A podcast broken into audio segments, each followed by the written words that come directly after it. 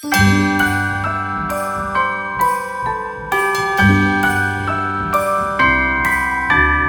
wonders of life got the prettiest side for everyone to enjoy.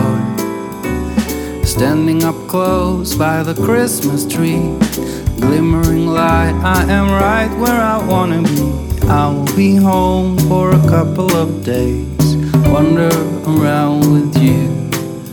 You and me in the cold, thought it never be true.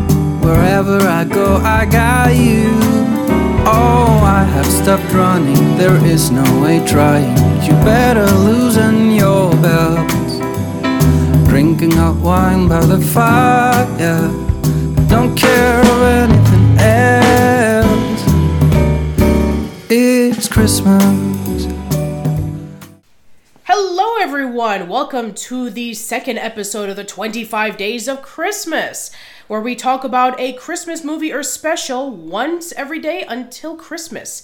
I am Patricia, and I'm here with my sister, Carling. Hello, everyone. So, today we're going to be talking about a Christmas special, and this time we're going to be covering the 1969 animated Rankin Bass special, Frosty the Snowman. So, it's based off of the classic song where you have a group of kids who are building a snowman, and then they have a hat, and then they put the hat on, and then uh, Frosty comes to life. And the whole point of the special is that they're trying to find Frosty a place where he can stay cool because the snow is melting. And meanwhile, we have this magician who wants to have his hat back after seeing that the hat is actually magic. So, yeah, let's give our thoughts on this special. I like Christmas specials. I, I wouldn't say we grew up with a ton of them, but we definitely grew up with Christmas specials. Um, so it's nice to see the animation. It's nice to hear the like the storytelling. Um, and I enjoyed this uh, the Frosty uh, Christmas special.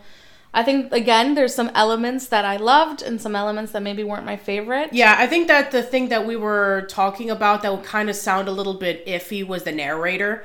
You know, because he was like, We have Frosty the Snowman, and he's coming to life, and he's melting, and they need to find Mm-hmm. his way so he can be able to stay cool, and they go to the North Pole. Yeah, I think like maybe it's also indicative of the time, but like talking about the Christmas special, the Christmas story that we watched uh, previously, that whole like why I oughta, Yeah. like that that accent and the you know oh by golly, Yeah. you know, and so yeah, we definitely noticed that as well in this special, and it's not our favorite. yeah, We're mean, not we're not twenty slappers, I guess. Or, yeah, I, I mean, it makes a lot of sense for somebody like Jean Shepherd, the narrator of the last movie that we talked about, because, you know, he was a guy from radio and he used to do a lot of his storytelling where people would be tuning in late at night. And that makes a lot of sense because he did have that voice. But Jimmy Durante, who's the narrator of Frosty the Snowman, he was more like a comedic actor. And so, like, this nice narration about this cute little snowman mm-hmm. doesn't sound like it matches. And then also too, like, I mean, I, and Patty will correct me. I don't know what uh, era it's trying to depict, but it this movie came out in the late 1960s. yeah, So- 1969. Right. So like that accent, I don't really know if it's really like Yeah, especially when we- Appropriate. yeah, and also with the the cop, you know, like the classic song about like you Oh, know yeah, they run the into the traffic thing. Mm-hmm. cop, and then he has like that stereotypical like Irish accent. It's like, oh, you better stop there, you know, what's this talking snowman about? Just like, Mm-hmm. yeah, that just sounded like okay. If we're gonna have a stereotypical voice, it's like, why does it have to be like an Irish New York cop? Yeah. in a small town with a talking snowman.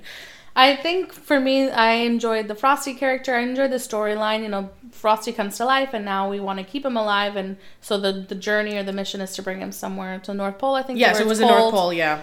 Um, I didn't love the character of the magician, but I think that that was on purpose. Yes, it was on purpose because he was the bad guy. Yeah, he's like, but I also feel for him because like that was his hat, you know. Yes, it was his hat, and apparently we saw in the beginning of the special that he was this magician, and he doesn't, he, he wasn't doing very well, Yeah. and then he just like tossed the hat aside, and then the kids were like, "Oh, here's this hat, Mm-hmm. let's put it on his head," and then the magician was like, "Oh, I want the hat back," and they're like, "That hat's not yours, it belongs to Frosty now."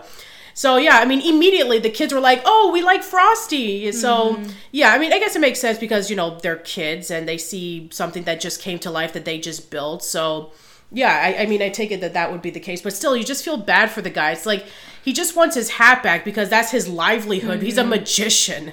Yeah, I think the part that was very unrealistic, and it's like, can you really ever ask a movie to be realistic? But you know, uh, what was the name of the little girl, Susie or Karen or Karen. Yeah.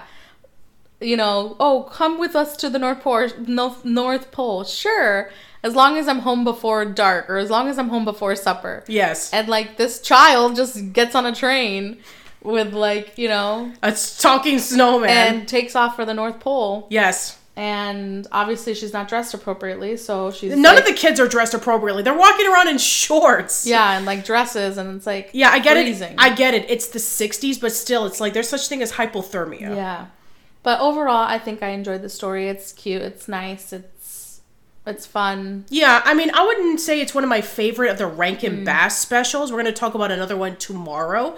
But I would say um, out of the 19 Rankin Bass Christmas specials they've ever done, I would probably put this in maybe like my top 10, but not in my top 5 because Mm-hmm. Okay. there's some other ones that are like really good. So all right, let's rank this. So, uh, how would we do the viewing of this? Every year, every few years, or just once and that's it? you know for me i think that like i i could do it every year. It's short. It's only like 45 minutes or so. Yeah, it's, it's very a short, short. program and it give, it gets you in the christmas kind of mind frame and spirit. Um am i running to it? No. But would i add it to the roster? Yeah i could definitely. Yeah, um so to me it's every one or two years like it sounds good. I would definitely watch it s- sooner than i would the christmas story. Yeah, um and if i'm giving it the ranking like the little santas. Yeah. um i probably give it like two and a half to three santas. Okay, that's fair. yeah Yeah, as for me, I would probably do the same thing in terms of like watching it like every year or so. Um, and as for my rating of Santas, I'll probably rate it again, like similar to you, maybe about three Santas out of five. All right, so that is it for our discussion of Frosty the Snowman. So tomorrow we'll be talking about another Christmas special. So until then, see ya. bye guys